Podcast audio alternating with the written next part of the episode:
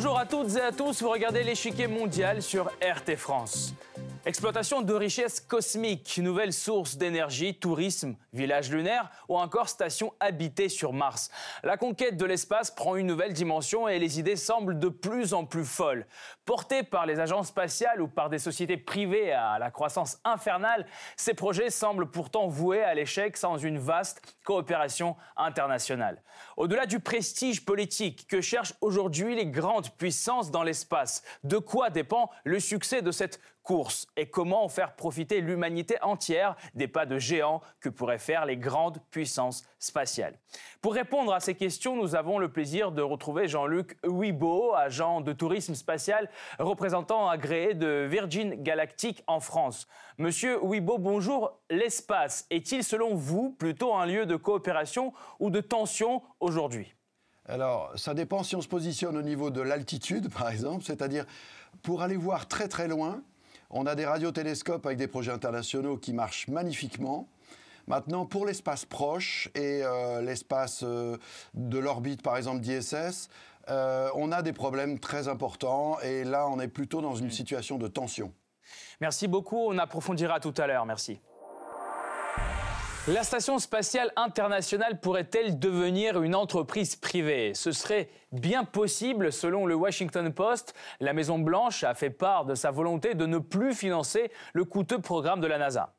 La décision de mettre fin au soutien fédéral direct à l'ISS en 2025 ne signifie pas que la plateforme elle-même sera retirée d'orbite à ce moment-là il est possible que l'industrie puisse continuer à faire fonctionner certains éléments ou capacités de l'ISS dans le cadre d'une future plateforme commerciale. Le gouvernement américain a prévu dans le budget 2019 150 millions de dollars afin de rendre possible, je cite, le développement d'entités et de capacités commerciales qui vont assurer le relais de la station spatiale internationale. Une décision qui ouvre encore un peu plus les portes de l'espace au secteur privé. La station accueille actuellement des équipages du monde entier. Elle est pilotée et développée par la NASA et l'agence spatiale russe Roscosmos avec l'aide de l'agence spatiale européenne. D'autres pays comme le Canada, le Japon ou le Brésil y prennent également part. Tous n'ont qu'un seul objectif, développer la recherche scientifique dans l'espace. Mais le programme semble trop cher aux yeux des États-Unis. Son coût, environ 5,5 milliards de dollars par an. Les États-Unis couvrent 50% des dépenses liées au fonctionnement de la station. Depuis le début de son existence, la NASA y a injecté quelques 100 milliards de dollars L'ISS tend à aspirer beaucoup d'argent et empêche de se consacrer à d'autres projets. Mais son arrêt définitif pourrait être une véritable catastrophe pour les scientifiques. Et Washington continue de nourrir de grandes ambitions pour son propre programme spatial. Nous renverrons des Américains sur la Lune et de là, nous établirons des marques pour aller sur Mars. Le plan américain est digne d'un roman de science-fiction pour lequel seront débloqués des milliards de dollars, eux, bien réels. Dès 2024, la capsule Orion lancée par la fusée Space Launch System pourrait démarrer sa course vers la Lune. Un premier pas dans la construction d'une station spatiale en orbite autour de notre satellite naturel. Il s'agit d'une mini-station présentée comme la porte sur l'espace profond et qui serait une étape du voyage vers Mars. Le premier module de cette station devrait être lancé en 2023. Les deux années suivantes, deux autres modules vont s'amarrer au premier, formant ainsi le cœur de la station celle-ci devrait pouvoir accueillir 4 astronautes pour des séjours de 90 jours. Une station encore plus internationale que l'actuelle qui pourrait d'ici là prendre sa retraite. Les États-Unis se sont alliés avec la Russie pour sa construction. Un des modules sera construit par la Russie qui compte aussi remplacer les vaisseaux Soyuz vieillissants. Le Canada, la Chine et l'Union européenne veulent aussi participer à cette aventure. Cette station permettrait surtout de tester différents systèmes nécessaires aux vaisseaux prenant la direction de Mars. La première mission autour de la planète rouge aura-t-elle lieu dans les années 2030 C'est en tout cas l'ambition de la NASA malgré les inquiétudes face au manque de financement. Des ambitions partagées en partie par une autre grande puissance spatiale.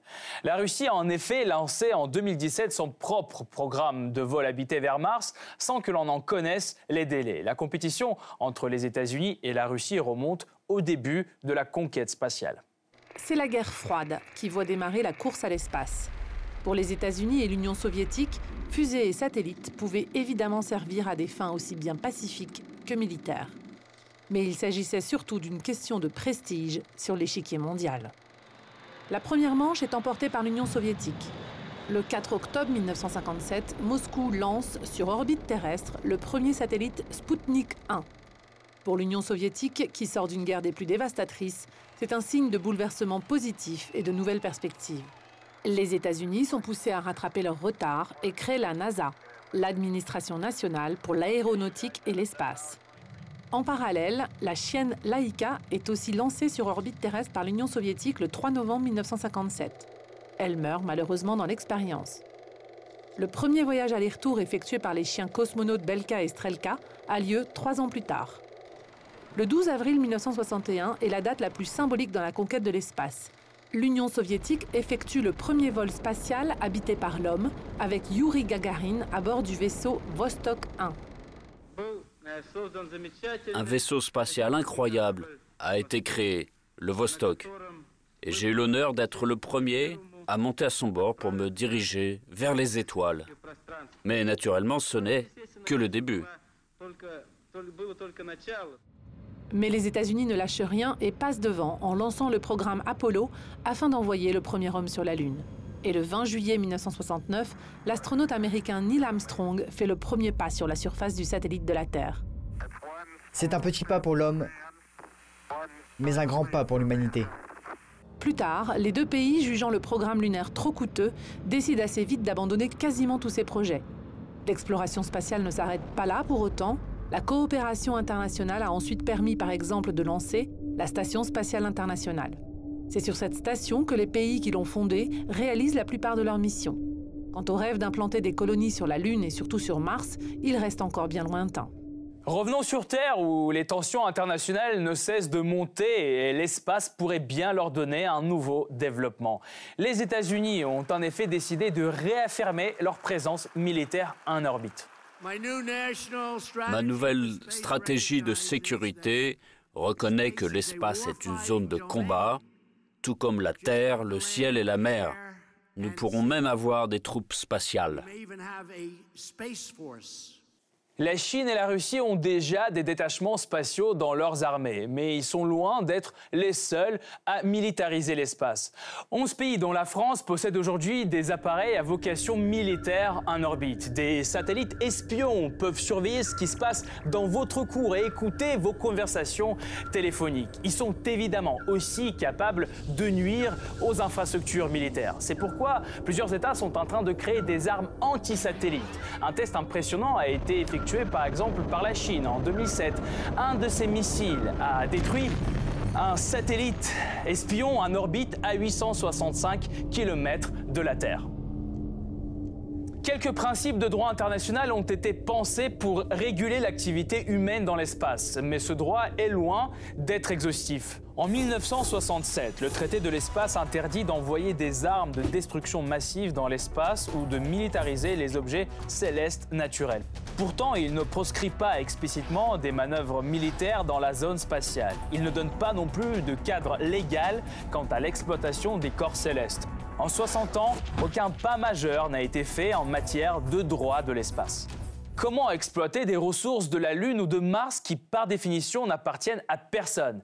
Cette problématique est d'autant plus importante que les États ne sont plus les seuls dans l'espace. La course à l'espace n'est plus qu'une simple affaire de prestige. L'espace pourrait aussi devenir une source de profit.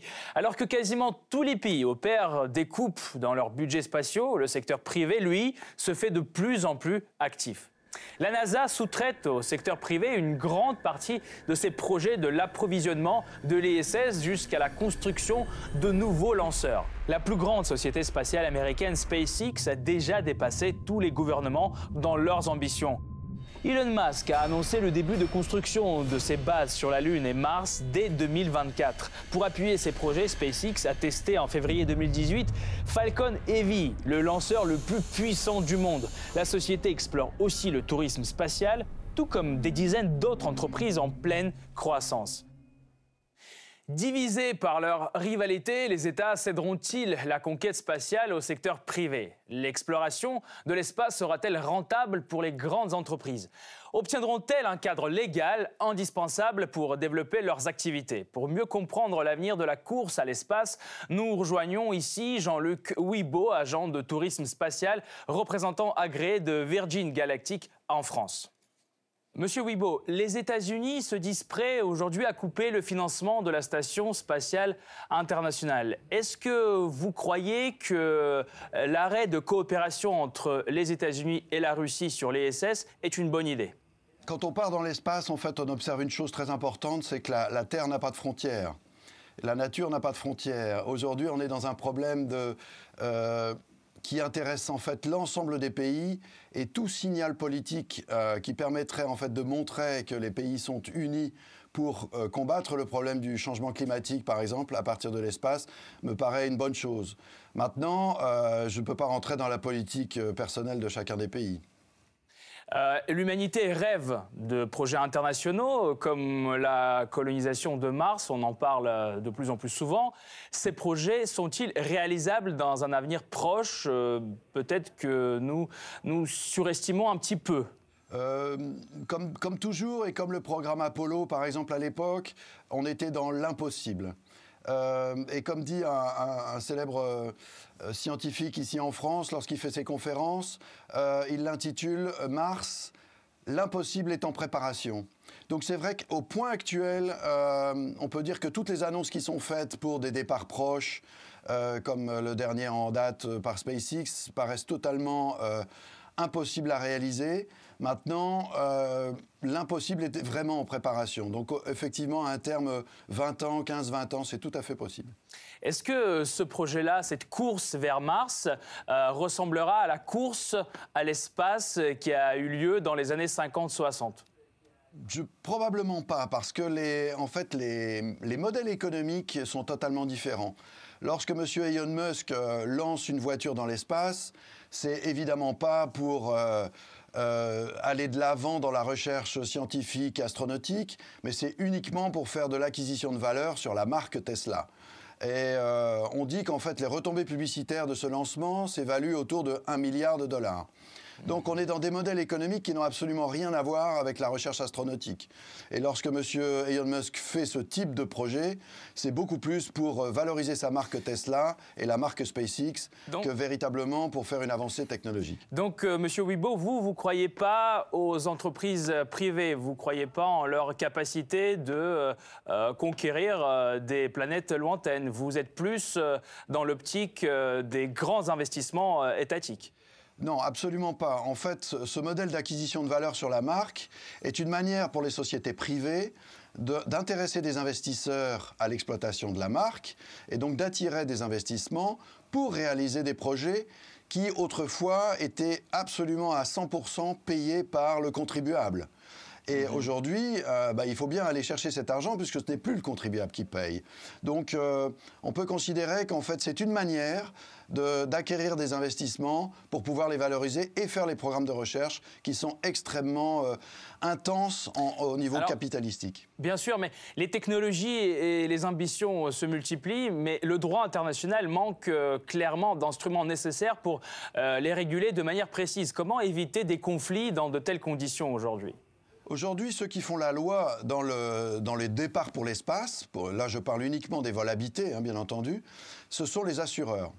Les assureurs, en fait, à, partir du moment où euh, ils auront des statistiques euh, suffisamment euh, intéressantes au niveau de la sécurité des vols, vont évidemment s'intéresser aux droits de l'espace, et ils le font déjà d'ailleurs, pour pouvoir permettre à des personnes individuelles qui ne sont pas ni professionnelles ni techniciennes de pouvoir aller dans l'espace. Et donc ce sont euh, toute la ligne du droit juridique va se va dire va avancer au fur et à mesure que les assureurs voudront bien investir dans ce domaine de droit international qui pour l'instant, vous avez raison, n'est pas encore tout à fait au point. Monsieur Wibo, merci beaucoup euh, d'avoir répondu à nos Merci. Cette partie-là n'est pas encore terminée. La semaine prochaine, une nouvelle partie vous attend avec d'autres pions sur l'échiquier mondial. À bientôt sur RT France.